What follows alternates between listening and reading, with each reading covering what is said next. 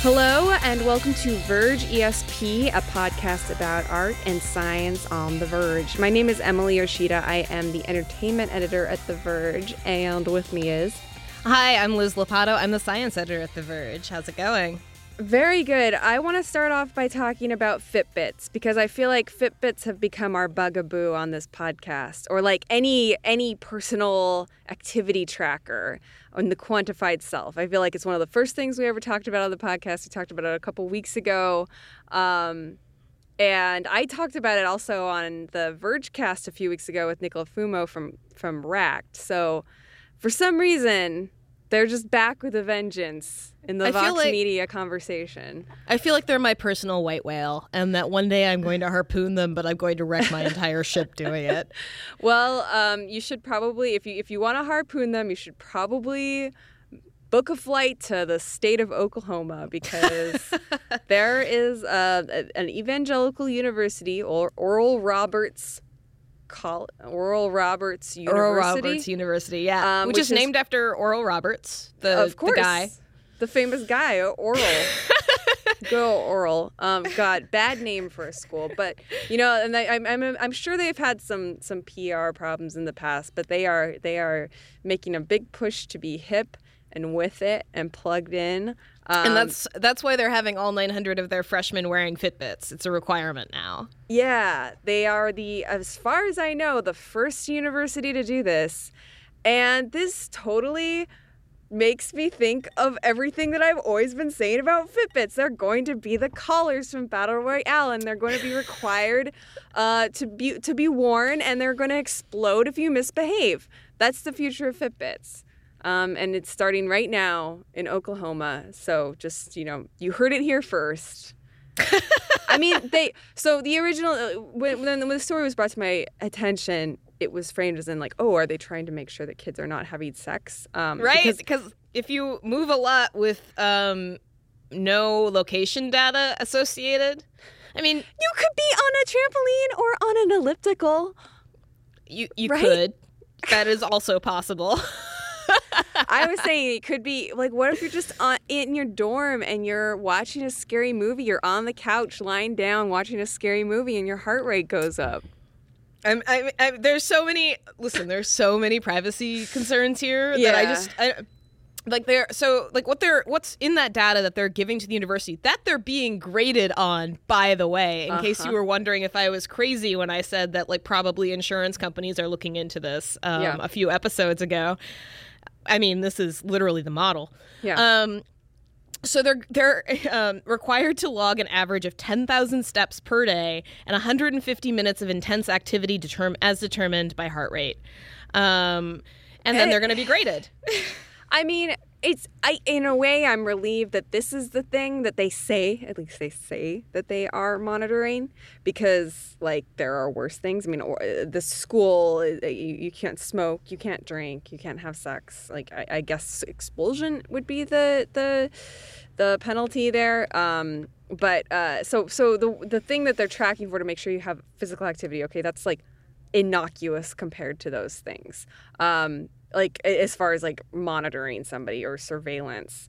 At the same time, it's so not their business. Like it's so like I don't know. I I oddly started working out on my own for the first time when I was in college. Like it had always been mandatory in school, and so in college when it wasn't mandatory anymore, I was like, "Huh, maybe I'll go to a yoga class. That would be weird." And now I like work out regularly. I don't know. Yeah. It just feels like like the more that you enforce it on people, it probably has a reverse effect. But Well, I, know. mean, I had I, I had a very similar experience. I hated gym class. I Yeah. hated it. I hated my gym instructors. I hated everybody in my gym class. I hated every part of it. You know that like opening series sequence of like Daria where she like Uh-huh. is trying to play volleyball and her hand goes out too Yeah. late and after a while people collide in front of her. she that was puts up her me. hand. Yeah. Yeah, Mhm. that was me. And like it was a discovery after college for me, um, when I was living in New York, that it turns out I totally like working out when nobody Same. makes me. Yeah. totally. Totally into it. I have to find something that I had to find, you know, workouts that I enjoyed, which meant like yoga and a great deal of walking and like the occasional elliptical machine. But like, my God, it was like night and day. It was this thing where I was like, "Ooh, I actually, I, I feel good." I- I- Yeah. and that's like a self-reinforcing thing. And because it's not being enforced from above, you have nothing to rebel against. You know, Yeah. you're just like, "Do I feel like feeling good today or not?" I just can't imagine that this like is this going to affect their enrollment at all? It's like cool, yeah, I'm gonna spend like fifty of my my budget, fifty dollars of my budget for college applications to try to go to school where they like literally have a GPS tracker on me. Well, like, they're they saying- say they're not gonna use it, but Right. Well, they're saying they they're also saying they haven't gotten any complaints, which of course they would. But um, the thing that that strikes me as someone who went to school um, where I went to school primarily because of scholarship money is that you are using a portion of tuition to cover like all of the infrastructure and like tracking and everything. yeah, Um, so the students are essentially paying for this. It's not Yeah. like they're getting free Fitbits. yeah. Um, and I, I, I wonder if that changes the equation for anybody who might have difficulty paying for college, because I bet it might. You mean like sweet free Fitbit? No, I mean, like, really? I'm going to be spending an extra $150 No, on this thing? exactly. Yeah. No, it seems it seems strange. I I can't I can't I can't imagine the appeal to anybody. I can't imagine that a student for whom like it, this would be cool wouldn't already just have a Fitbit. Right? Like, uh, I don't get it. Um. Anyway, moving Anyway. on. What else is Um, happening? well, SpaceX is going to be making modifications to its Rocket 9 engine. Excuse me. Falcon 9 rocket. Mm-hmm. Um, I, I clearly have not had enough caffeine today. Oh, I have, I'm nowhere even close. Nowhere Uh, okay. close. but so I guess um, when they reignited the engines um, from the vehicle they had landed, they discovered some things. They didn't specify what. Uh, but SpaceX President Gwynne Shotwell um, spoke about the state of the company today at the Commercial Space Transportation Conference in DC. So uh, it looks like there's going to be modifications. They're going to make the vehicle even better for um, returning to Earth after having been shot into space. So I, I mean that's exciting. That's something to keep an eye on. Like they're they're tweaking their model in order to make the the landings work better. Yeah. I um I wanted to tell you I saw um the new Werner Herzog documentary at Sundance. I, I wrote about it a little bit, but there's a wonderful interview with Elon Musk. if you can imagine Werner Herzog talking to Elon Musk about his nightmares. Uh, that that is that is what happens in this movie, but it's it's pretty fascinating because I mean Herzog is pretty like skeptical of the whole endeavor. I think, Right. at least the, the direction he's coming at it from, which is like, let's get off of Earth as soon as possible, because that seems like the only inevitable future for humans. Um, but it's really interesting. That is a side note, a side, a side aspect of space. Well, this this sounds like something I would want to check out because uh, Werner Herzog is is responsible for one of my favorite documentaries. It's called Happy People. oh, I haven't seen that. Uh, it's remarkable. Um, it's impossible to tell from the translation whether the way that these trappers talk is actually just the way that they talk and they are perfect Werner Herzog subjects, or like if they've just been colored a little by Herzog or what is going Yeah. on. But it's like, oh, yes, we are the happiest people in the world because we require no help from anybody. And there's like a scene where a Russian politician comes through with like on a barge with like dancing girls and is like making all these promises and everybody's standing there with their arms crossed waiting for him to throw the food and as soon as he does they all pick up the food and leave I'm Oh, man. they're like that's our entire interaction with like politics Yeah, just give us the food and go. Um, yeah, I, uh, I, don't- I don't know when that movie's coming out. It's called Lo and Behold, uh, and I and the reason it's why it's called Lo and Behold is also kind of cute, but it's about like the internet basically, which is uh, it's a lot. It's a lot to cover. Um, but yeah, I'm a lot of internet a lot of Lot of internet, internet. out there a lot of internet, a lot of, a lot of, a lot of space, a lot of um, AI. Um, oh man well i can't wait to watch that i don't i don't know what it's coming out but i Uh, yeah, this is one of I the few either. movies i will i will actually go see Yeah. Um, so uh, uh, this week I I got I, I I've experienced a couple of interesting things this week. Things that I um was either looking forward to very uh very fervently maybe a year ago and have since cooled off on. The that that the thing that's an example of that is Hail Caesar, the new Coen Brothers movie, which like for some reason in the last few weeks I've just been like, oh, maybe I'm not as excited about this as I thought I was.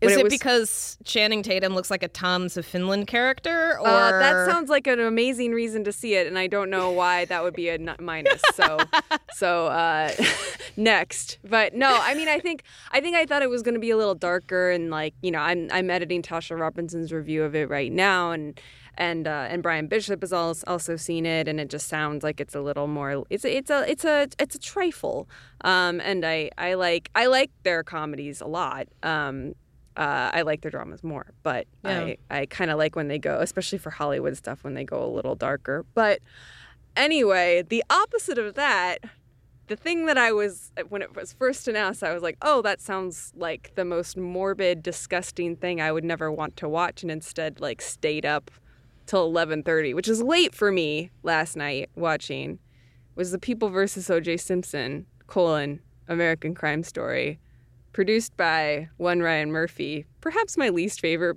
person, like power player in television right now, um, who does American Horror Story. He did Glee. Um, he did uh, what's the other show? I don't know. Um, like every show. he also did like Eat, Pray, Love, right? Uh, did he?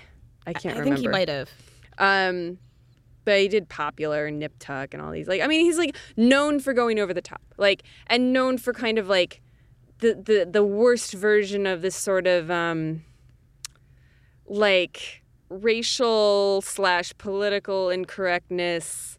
Um, that it's like, oh, it's offend like we're I'm an equal opportunity offender. Like I'm just gonna push those buttons, and it's really not saying anything. So there's no like there's nothing cathartic or interesting about it. It's just I don't know. There's a lot of that recently. I think Pitch Perfect is another example of that. Um, anyway, when I heard that Ryan Murphy was doing a show about the O.J. Simpson murders, trials, whatever, I was very much uh, not into the idea, and and since then have have been anticipating it very very fervently and watched it last night and was just riveted by this show, which is it's a ten episode miniseries. It's just an it's an anthology thing. So like a, a- apparently there will be another American crime story. It will be a different real life case, but the OJ trial is the first one. Um, Liz, you have not seen this, right? I have not. What I have seen is Twitter, Yes. uh, which lit up last night, like just lit up, and there were some amazing photographs of David Schwimmer. Oh yes. David Schwimmer is amazing in this. Uh, this is a digression. I, I want to set the stage a little more for it, but I just want to say David Schwimmer plays Robert Kardashian, aka Kim Kardashian's father, the late uh, his her late father, and he is just a teddy bear in this. Like I want, I I, I ship him and Kris Jenner so hard. Um, Kris Jenner is played by Selma Blair. Um, they are already divorced by this uh, the period of this film, but um, I mean, there's a couple things. Uh, we can, we're, going to talk in a, in a larger way about nostalgia and how there's sort of this. It's like a kind of flexible waiting period where we can go back and, and look at um, events from the past and kind of pick them apart and stare in, into their various voids. Um, X Files, which we talked about a couple weeks ago, is um, among these things, and now Gilmore Girls is coming back. Then Twin Peaks is coming back, and Full House is coming back. Basically, everything from the early to mid '90s is coming back in some way. I mean, even David Schwimmer as a casting choice Yes. is so thoroughly associated with Friends Yeah. in the 90s. You know what I mean? Yeah, I mean, Friends was on when the OJ trial happened. So it's, I mean, one of these characters could ostensibly turn on a TV because it's being depicted pretty true to life and historically accurate. They could turn it on, the TV and, like, Friends would not be the wrong thing to have on the television. uh, it would be period accurate. Um, but yeah, I mean, there's just so, yeah. A- anyway, I mean, I, I want to talk a little more specifically about this show first because um, the, the OJ trial has gotten more interesting, I think, as time has gone on, just because of its weird ass legacy on reality television. Um, there are so many connections in reality TV that go back to the trial. Um, like again, like Robert Kardashian is a character. He was a friend of OJ's and he worked on worked his case and everything. And uh, and you know you've got people that are on you know the Real Housewives of Beverly Hills. Like is a has a perennial side plot that usually involves the OJ trial in some way or another. It's like this thing that still haunts Brentwood, Beverly Hills, like the the the the Tony neighborhoods of West LA, and it makes it feel like it was a small town murder, like like you know something that would be on a on like a BBC or something like that, where like everybody knew everybody, and so it was uh you know every it, it was the defining horrific experience of like a community's life like the thing that everybody was talking about that affected everybody. And it's interesting to see that now, like, oh, and then uh, all those people's kids um, slash those people now, you know, have gone on to uh, take their very like you know Z minus list fame attachment to that and just like end up being on TV or having shows or something like that. It's very so, strange. Yeah, so that's it, it, it's weird because um what what year was the O.J. Simpson trial? Do you know? Is 95. 95. Okay. Yeah. Um. Well, so two things. Uh, the first is, is a story from from my personal childhood, um, which was that um, a little girl who I went to school with was kidnapped, raped, and murdered. Oh my god! And yeah, and it, it was one of you know how there's like a missing blonde girl every summer, right? Anna was the missing blonde girl, so it was written about in the New York Times. It was on TV all the time. We had to stop watching TV because it was too much. Like yeah. I first found out that she was missing, like because my mom was listening to NPR. It was like it was a pretty brutalizing experience. Yeah. Um, and like one of the reasons why I actually do not participate in a lot of these true crime things that people get obsessed with because if you've if you've been in one of these communities, if you've been up close and personal with this, there's something, and maybe not, maybe not for everyone, but for me, um, there's something stomach turning about people using it as pure entertainment. Right.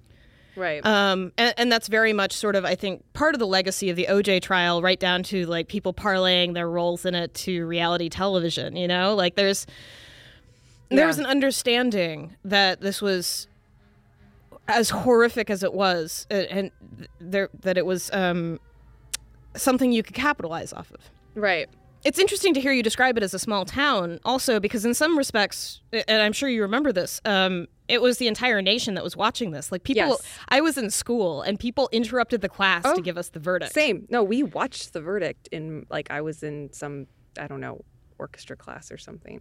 Yeah, it was uh it was like a legitimate I mean I I just I think about when I think about the OJ Simpson case I think about how there were these landmark tabloid stories that like in a way kind of defined how I viewed the media growing up like from a very early age.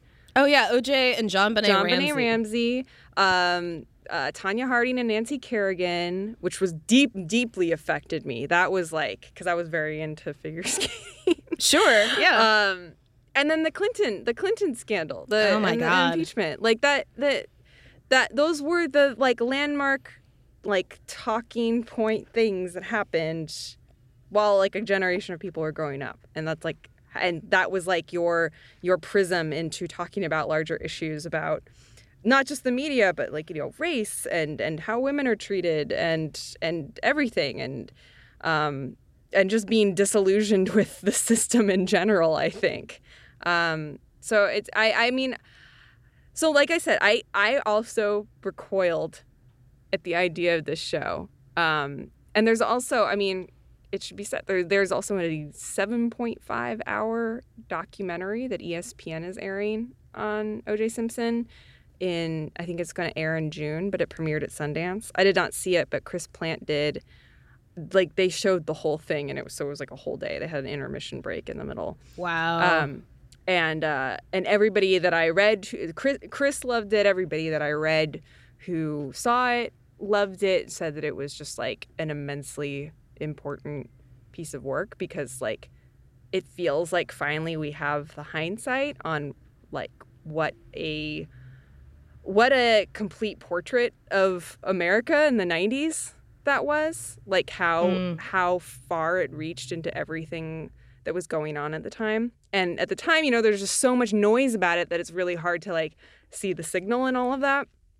Um, but you know, the documentary is way more about him and his career and the way that he dealt with race and the way that the media portrayed him and all and you know just the fact that like you know there are people who you know were pretty sure that he was guilty but still you know were rooting for a um, a not guilty verdict just because just for you know the sake of uh, of that as a symbol.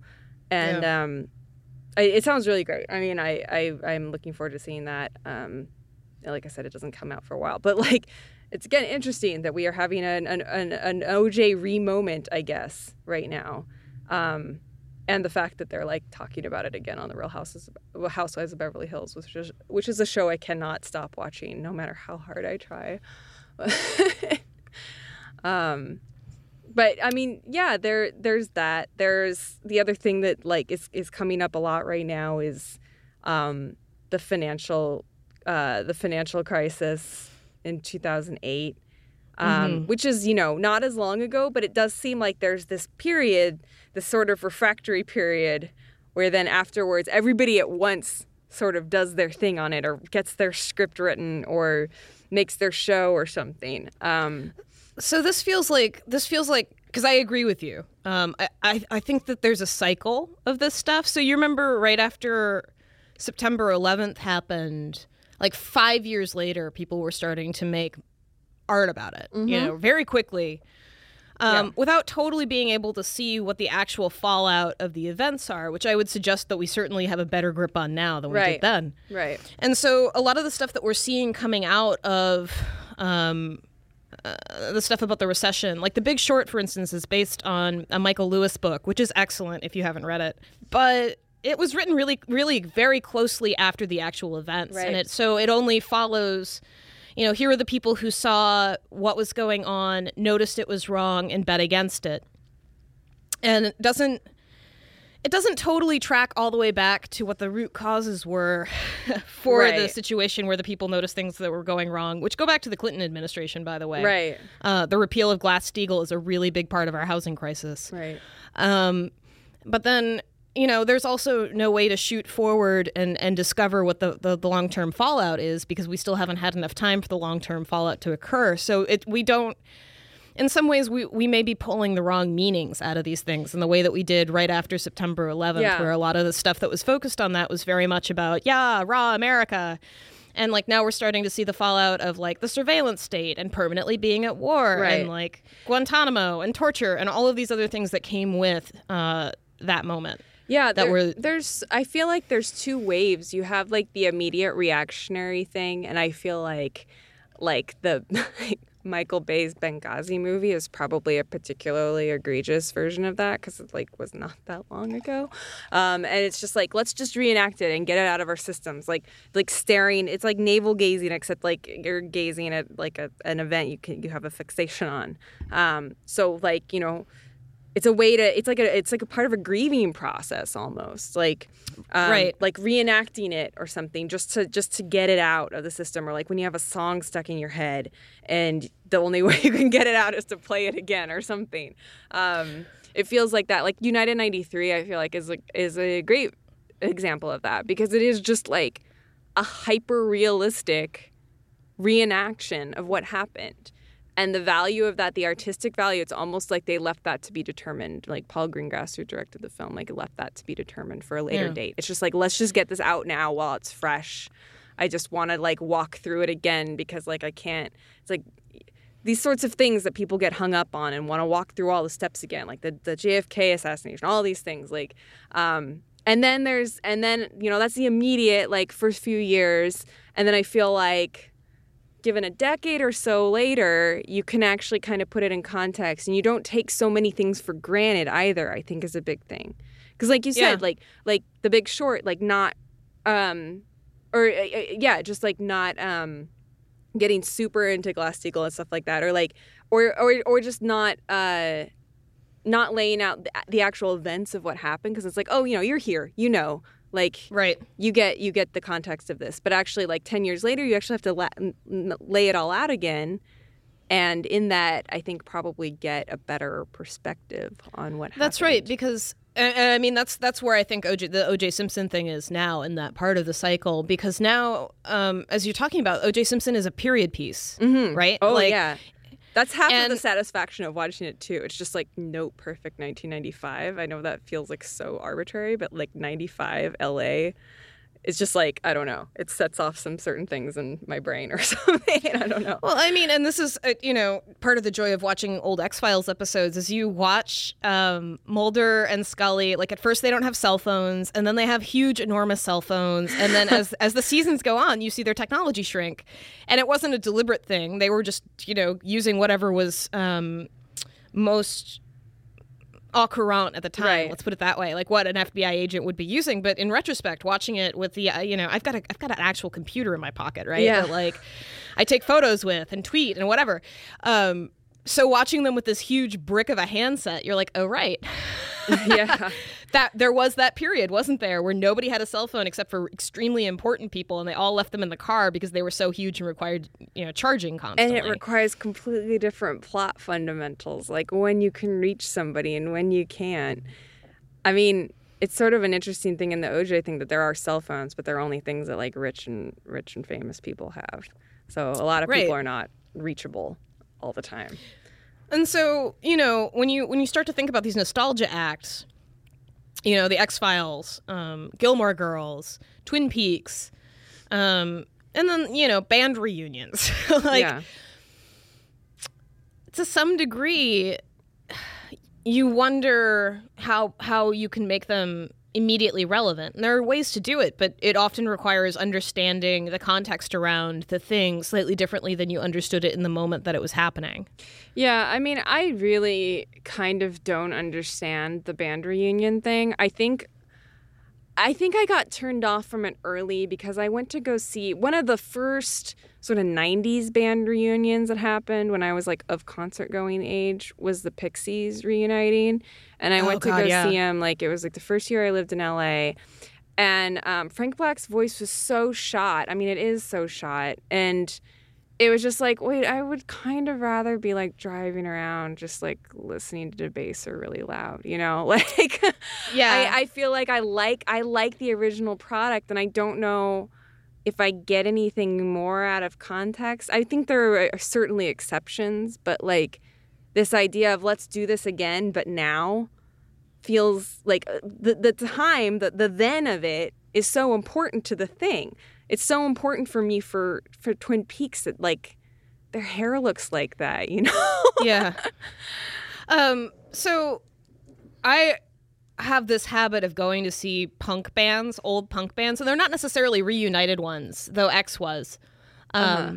But like, I don't think Wire ever actually really broke up. They just didn't Yeah. release music for a while and then went back to releasing music. Which is like so Um, amazing when it's just like, yeah, we're just not making music. We don't have to announce a big breakup. Like, right. We're just not going to make music for a while and then we're going to put out another album. It'll be cool. Um, but those acts were so much fun Uh-huh. because they they had been performing in the meantime, and so they had been working on their skills and they were really engaging and like. You know, the Wire show I saw was so much more energetic and the the stagecraft was so much better than a lot of very young bands that I have seen. Hmm. And it's because these guys have been trying to figure out how to put on a good show for 30 years now, right? yeah. Um, so there, you know, there are ways to do it. I, I do think that there are ways to do it, but you have to, you have to think about a couple of things, right? Like, imagine if Twin Peaks comes back and it's not taking place now, but it becomes a period piece about the '90s. So, Well, the, right? I mean, so the Twin Peaks hairstyle is the same. The thing is, Twin Peaks was already kind of a period piece about the 50s Yeah. that took place in the 90s. like, it's like, I don't know. It, it was a little out of time. It, maybe it's not the best example, but the hair was definitely pretty, pretty 90s. All right. Well, I mean, let's say let's take the X Files, right? Let, let's say let's say that instead of um, having Mulder and Scully in present day, what the show does is it picks up where the the show ends, right, um, and ignores that terrible second movie, and then they have to deal with September 11th. But it's being written about from the perspective of what we know now about how September 11th will occur. Yeah, yeah. I mean, it's only a thought. Like, but maybe you revive it as. I mean, obviously the actors look older, so maybe that doesn't work. But Hey, anything goes on the X Files. it's true. Like they they wandered into the Bermuda Triangle Right, and yeah. wandered out looking older. um, that would actually be like a legitimate plot twist. I would believe in that. Um, yeah, I mean, it, it's it's odd because like you want like so much of the period of the original thing is important, but at the same time you don't want to rehash it. You don't want to feel like you're just like recessing and and and um or regressing rather um and uh kind of like just trying to live in the past. But then that's what the, the whole reboot thing is anyway. Like i don't know what i want out of a, a gilmore girls comeback. I don't know what i want of a full house comeback. If i feel like i really want to just like go back into the womb and like suck my thumb and watch an old episode of full house i'm gonna do that like i'm pretty sure they're on netflix and i'll do that like i just don't i feel like it's all for the blog post like that I kind of mean, stuff Maybe, but I also feel like, and I'm I'm watching this go on because I wa- I wore crop tops the first time around. like, there's this whole like fashion resurgence of the '90s that's being worn by babies who were not around for the '90s, and like. I sometimes wonder if that's part of what's motivating it in the same way that, as you may remember in the 90s, fashions of the 70s were very big. Oh, and people yeah. who had been around from the 70s were like, really, you do not want to Yeah. be wearing that. and they were right. You don't. You got your Um, fringe vest from Wet Seal. It's all it's all great. Oh my Um, god, your your parachute pants and your bell bottoms Uh-huh. and your JNCOs, all of it. you Um, know, yeah, I mean, I well, fashion is like I feel like fashion works on a really set clock. I feel like fashion works on a clock of about twenty years because uh, you know the '80s was totally a thing in the past decade. I feel like it. There's almost like a direct one-to-one relationship between those things, and I don't know. I I. I was telling you about the, the theory, and I, don't, I, I can't take credit for this theory because it's not mine. that the, the, the jeans get wider the more of a, a surplus, um, a government surplus we have. So, essence- right? And I was, yeah, I, we're never gonna see JNCOs. basically again, that's if that's, the moral true. of that story. Um, but yeah, it's I I. I I don't. It, it's interesting to then think about. Okay, so we're doing '90s stuff now. What what?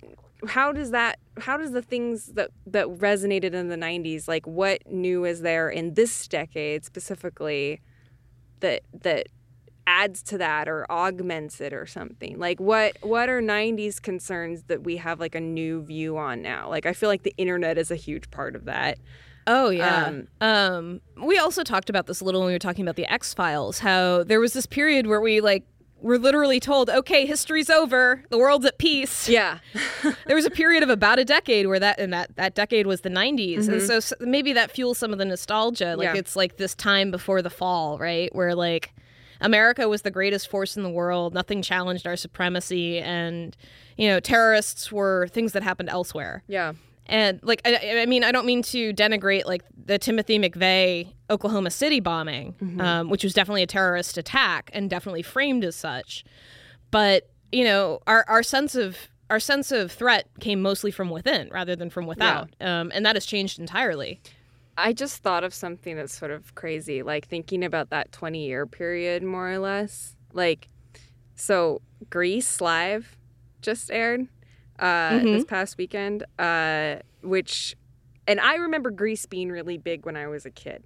Like same. it was not new, but it was like there was sort of a 50s moment or something and I, I don't know like it was like poodle skirts were cool or something. Well when was when was grease released? It was the 70s the right? 70s so the Grease nostalgia in the 90s was nostalgia for the Grease in the 70s which was in turn a 50s nostalgia movie made in the 70s yep like that Yep.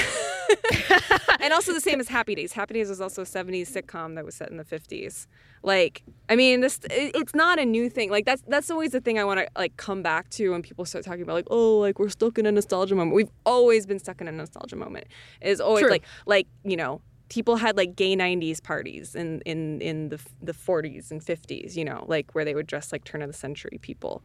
Um it's I I don't know. It's it's not a new thing. At the same time, like I always want to question it. I always want to ask like, okay, why is this resonating now? Like why why do we want to like I don't know dress like Daria and wear JNCOs and stuff and uh I don't know go to Claire's. I got stuck Yeah. in the mall there for a second, but Right. No, but you're right. Like, what about this is appealing? Yeah. Um, and I, yeah, I think that there's certainly a sense of you know time before the fall, um, to that that that that people. I think are invested in, especially given you know how overwhelmingly bad the news often is these days. Yeah. And then also, there is, a, of course, this nostalgia cycle you're talking about. Um, that that that shouldn't be discounted in any way, and certainly has been going on for quite some time. There's Um, there's also just the fact that that you know you come of age and then you make the things that you remember. Like the people who are making entertainment now are the people who were kids in the '90s. Like so, it, it just makes sense from an an age factor. But still, then I think about times like the '70s, where it's like I felt like like like. I guess there is a little bit of nostalgia to like a lot of the, what we think of the iconic filmmaking of the 70s being, but at the same time it was very forward thinking. It was very I don't know. It was very much like doing away with the past. So I, I don't know. It comes. I ha- I have I have a suggestion, Uh huh. and it's not going to be a surprise to anybody who's a longtime listener. I think it's the brands. Yeah. the brands You know what I mean? upon. Uh, well, I mean, of course they are. Like Netflix knows that its prime audience are all kids who like want to just live in the '90s. Well, and also these are things. I, this is the simplest and dumbest reason why everything that you grew up with is now being electronically reprocessed and sold to you again. You already know what the X Files are. You mm-hmm. already know what O.J. Simpson is. You already know how it's going Yes. to end. You already know about the Gi- the Gilmore Girls. You already know this. It's already familiar. Nobody has to educate you about anything. It's easy, and it's like an easy thing to publicize because everybody already knows what it is. It's, qua- it's quantifiable in a way that like a new property isn't, which goes all the way back to like any like the just complete overhaul of or the complete overtaking of everything by franchises and and Marvel Yeah. and everything. Um, so I feel like brands are definitely accelerating this trend. Yeah. It's bankable. Also, like, fun thing about People versus OJ, you know what's gonna happen. Guess what? Makes it more exciting. It's been totally spoiled for you, and it's fun to watch because you know what's coming. So stop getting mad about mad at me about spoiling the Revenant on the Vergecast. I hear you. I see your tweets. I do not respond to them. I'm not blocking you either. I'm just I'm just letting you live, but just don't be mad at me. It's just it's a dumb movie, and you should probably know Also- what happens anyway. Right. Well, but also here is here is my beef since we've been very clear about the our our editorial Oh, our stance on spoilers Yeah, yeah. on this show. It's not your show. Also, so we're going to keep we're going to keep spoiling things. Sorry. Yeah. Um. Well, uh, we should we should move on. Um. Spoiler alert. We didn't spoil the last segment though. Um. No, we haven't we haven't yet discussed the last segment. Um which is the CDC um, sent out this remarkable press release um, suggesting that um, women women who are uh, at risk of exposing their developing baby to alcohol shouldn't drink. And the way that it's worded is really peculiar. So it opens with, you know, 3.3 million women between the ages of 15 and 44 are at risk of exposing their developing baby to alcohol because they are drinking, sexually active, and not using birth control to prevent pregnancy. This is literally the first line of the press release. Uh, parentheses. Sluts. and so and so the bottom line here you know there's like there's sort of two threads here and the first seems reasonable which is if you're trying to get pregnant you've gone off birth control you probably shouldn't be drinking even though you may not be pregnant yet um, just because the the first trimester is really important for fetal development um, and that that seems like it makes sense. It's something that you would discuss with your doctor as you're thinking about like getting pregnant. But then it goes someplace really crazy because it discusses how many pregnancies are unplanned. And uh, and then it says there's no known safe amount of alcohol, even beer or wine, that is safe for a woman to drink at any stage of pregnancy. And then alcohol can permanently de- harm a developing baby before a woman knows she is pregnant, said CDC Principal Deputy Director Anne Schuchat. Um, about half of pregnancies in the United States are unplanned, and even if planned, most people won't know they are pregnant for the first month or so when they might still be drinking. The risk is real. Why take the chance? You know what else has a like a, a risk or like what what alcohol can potentially do like to if you drink it? Like harm you What- the person who's drinking it? Right. Like you could you Well- could get in a car crash even if you weren't pregnant and you would still like hurt yourself regardless of Well, whether or not turns you out- were carrying a baby in your baby sack. Like Turns out alcohol is involved in a lot of fatal accidents and also a lot of disputes that end in death. and a lot of Um, parties. um, so, but like, what's what's what feels crazy about it is that they're essentially recommending that if you're not on birth control and you're sexually active, you shouldn't be drinking. yeah. That that is what that is the part that has that has a lot of people, including me, pretty pissed off because like if your problem is that people might have an unintended pregnancy um, and expose uh, a developing fetus to alcohol, um, okay, well, a of all, Plan B is legal. Um, If you happen to have a night of unprotected sex for whatever reason, maybe you forgot a condom, maybe the condom broke, just haul yourself down to a local pharmacy and buy Plan B. Yep. If Plan B is not available, that seems like something that maybe the CDC should look into because having uh, access to reproductive health seems important. But B, you know, there's still abortion, which is legal, by the way. FYI, it's hard to get because uh, there have been a lot of restrictive laws passed in the last couple of years, but they, they're still legal. You can still totally Yep. get an abortion. Um, and, and then the other thing that seems strange to me uh, about the way that this is being phrased and put out is that uh, if your problem is that there are women who might have an unintended pregnancy and might be drinking, maybe you want to make birth control easier to access, perhaps by having it be available over the counter instead of via a doctor's visit. It's only a thought, but it's a thought that California and Oregon have both had. Yeah, yeah. It just it seemed it, it it does seem innocuous at first. When I first read this, I was saying, you know, well, it seems like it seems over cautionary in the same way it's like you should never ever smoke a cigarette, but you can probably smoke a couple cigarettes in your lifetime and be just fine. Uh, it just seemed like covering their bases for people who are intending to get pregnant, are trying to get pregnant, like aka people who have gone off birth control. But it doesn't really specifically state people who are trying to get pregnant. And instead it's just like going off of birth control for any reason. And it still kind of assumes in the way that a lot of pro life rhetoric does that a woman is just a baby carrying device. That's right. Women aren't people. We're people factories. Yeah, we're people factories and like like anything like this I mean, like I also I also want to pick the part the the sexually active part because like um as as many of you know, uh, my mom does not date men. Um, my dad was the last man she dated. And uh, there are a lot of sexually active women out there who are not necessarily at risk of pregnancy, um, either because they're infertile yeah. Or because they prefer to be with women, or because uh, they weren't born with uh, certain reproductive organs. I mean, all of these people are still women. They still count as women.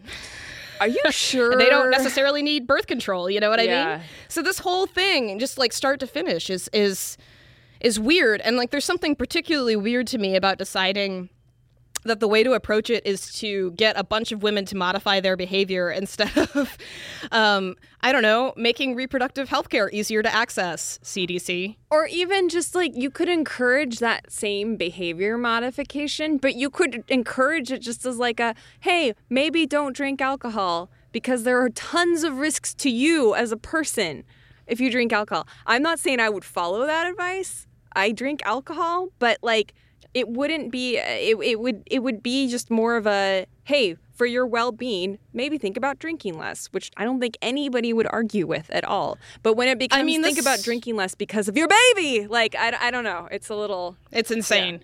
It's like, I mean, you could just as easily recommend that men shouldn't drink at all so that they can remain sober enough to put on condoms.